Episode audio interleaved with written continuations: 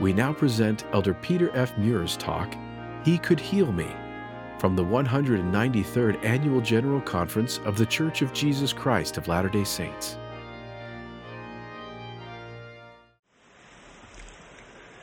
Moroni promises that if we read the Book of Mormon and then ask God, the Eternal Father, with a sincere heart, with real intent, having faith in Christ, if it is true, God will manifest its truth by the power of the Holy Ghost.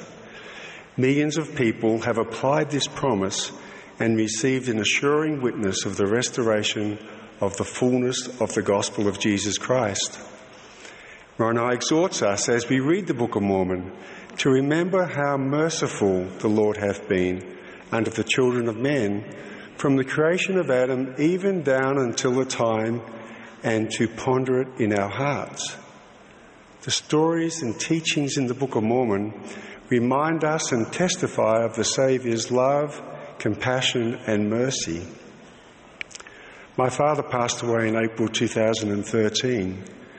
As I prepared to speak at his funeral, I realised how blessed I was to know and love his favourite scriptures.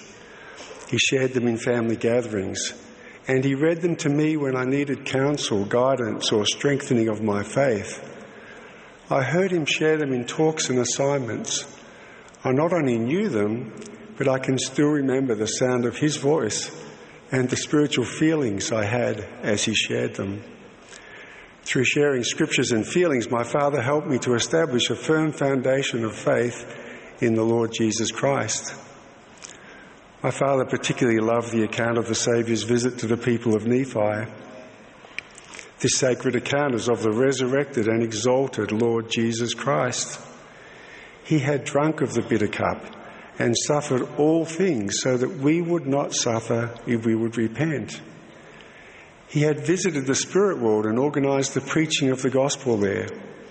He had risen from the dead, and he had been with and received commandments from the Father to share scriptures with the Nephites that would bless future generations.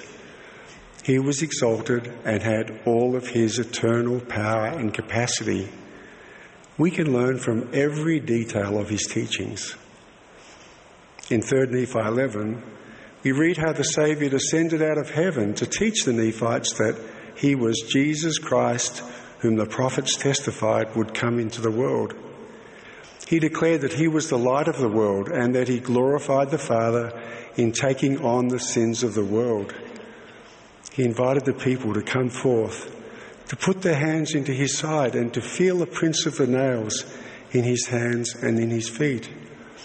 He wanted them to know that he was the God of Israel who was slain for the sins of the world.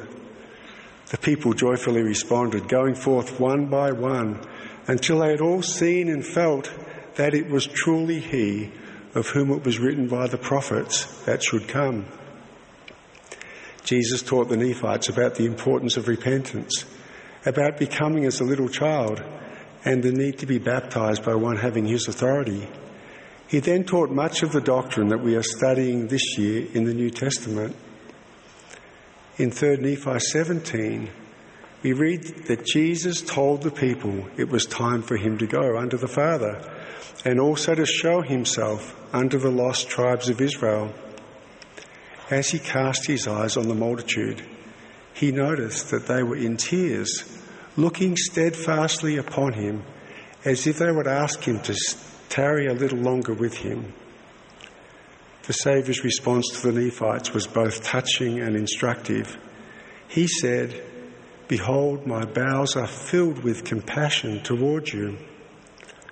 I believe that his compassion was much more than a response to the people's tears.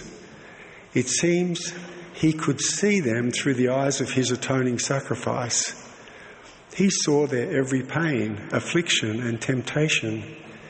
He saw their sicknesses, he saw their infirmities, and he knew from his agonizing suffering in Gethsemane and Golgotha how to succor them according to their infirmities.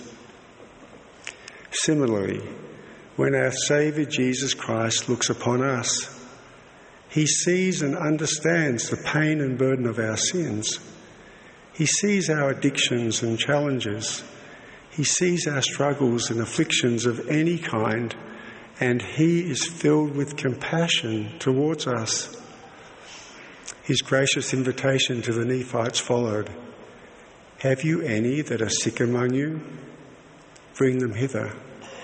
Have ye any that are lame or blind or halt or maimed or leprous, or that are withered or that are deaf, or that are afflicted in any manner? Bring them hither, and I will heal them. For I have compassion upon you. My bowels are filled with mercy. And the people came forth with all them that were afflicted in any manner, and he did heal them every one as they were brought forth unto him. In 1990, we were living in the small town of Sale in Victoria, Australia. We were happily busy with family, church, and work commitments. On a beautiful summer Saturday, just before Christmas, we decided to visit some parks and a favourite beach. After enjoying a wonderful day playing as a family, we packed everyone into the car and headed home. While driving, I momentarily fell asleep and caused a head on car accident. After some moments of recovery, I looked around the vehicle. My wife Maxine had a badly broken leg and was struggling to breathe. She had a broken sternum. Our three daughters were in shock but thankfully appeared to be okay. I had some minor injuries, but our five month old son was unresponsive. Amid the stress and confusion of that accident scene, our eldest daughter, 11 year old Kate, said with urgency, Dad, you need to give Jarom a blessing. After some struggle, my daughters and I managed to get out of the car. Maxine couldn't be moved. Carefully, I picked Jarom up. Then, while lying on the ground on my back, I gently placed him on my chest and gave him a priesthood blessing. By the time the ambulance arrived, about 40 minutes later, Jarom was conscious. That night, I left three family members in the hospital and took a hush taxi ride home with my two daughters. Through the long night, I pled with Heavenly Father that my family and those injured in the other vehicle would recover. Mercifully, my prayers and fervently offered prayers by many others were answered. All were healed over time, a great blessing and tender mercy. Yet I continued to have deep feelings of guilt and remorse for causing such a terrible accident. I would wake during the night and relive the horrific events. I struggled for years to forgive myself and to find peace.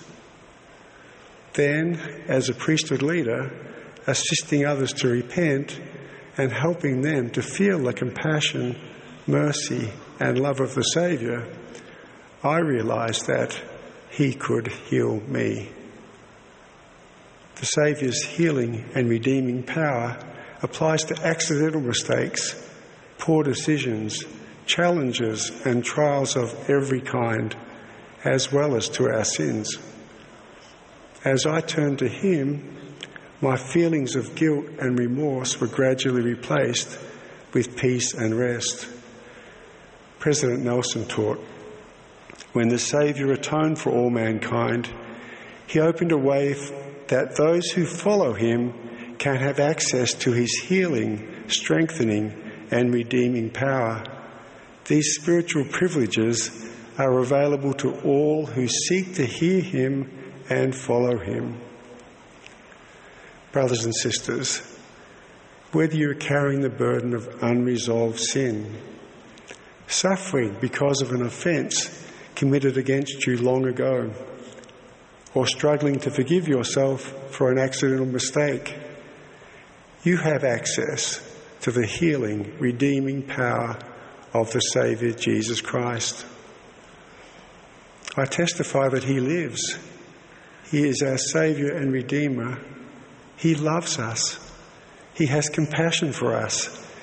He is filled with mercy and He can heal you. In the name of Jesus Christ, amen.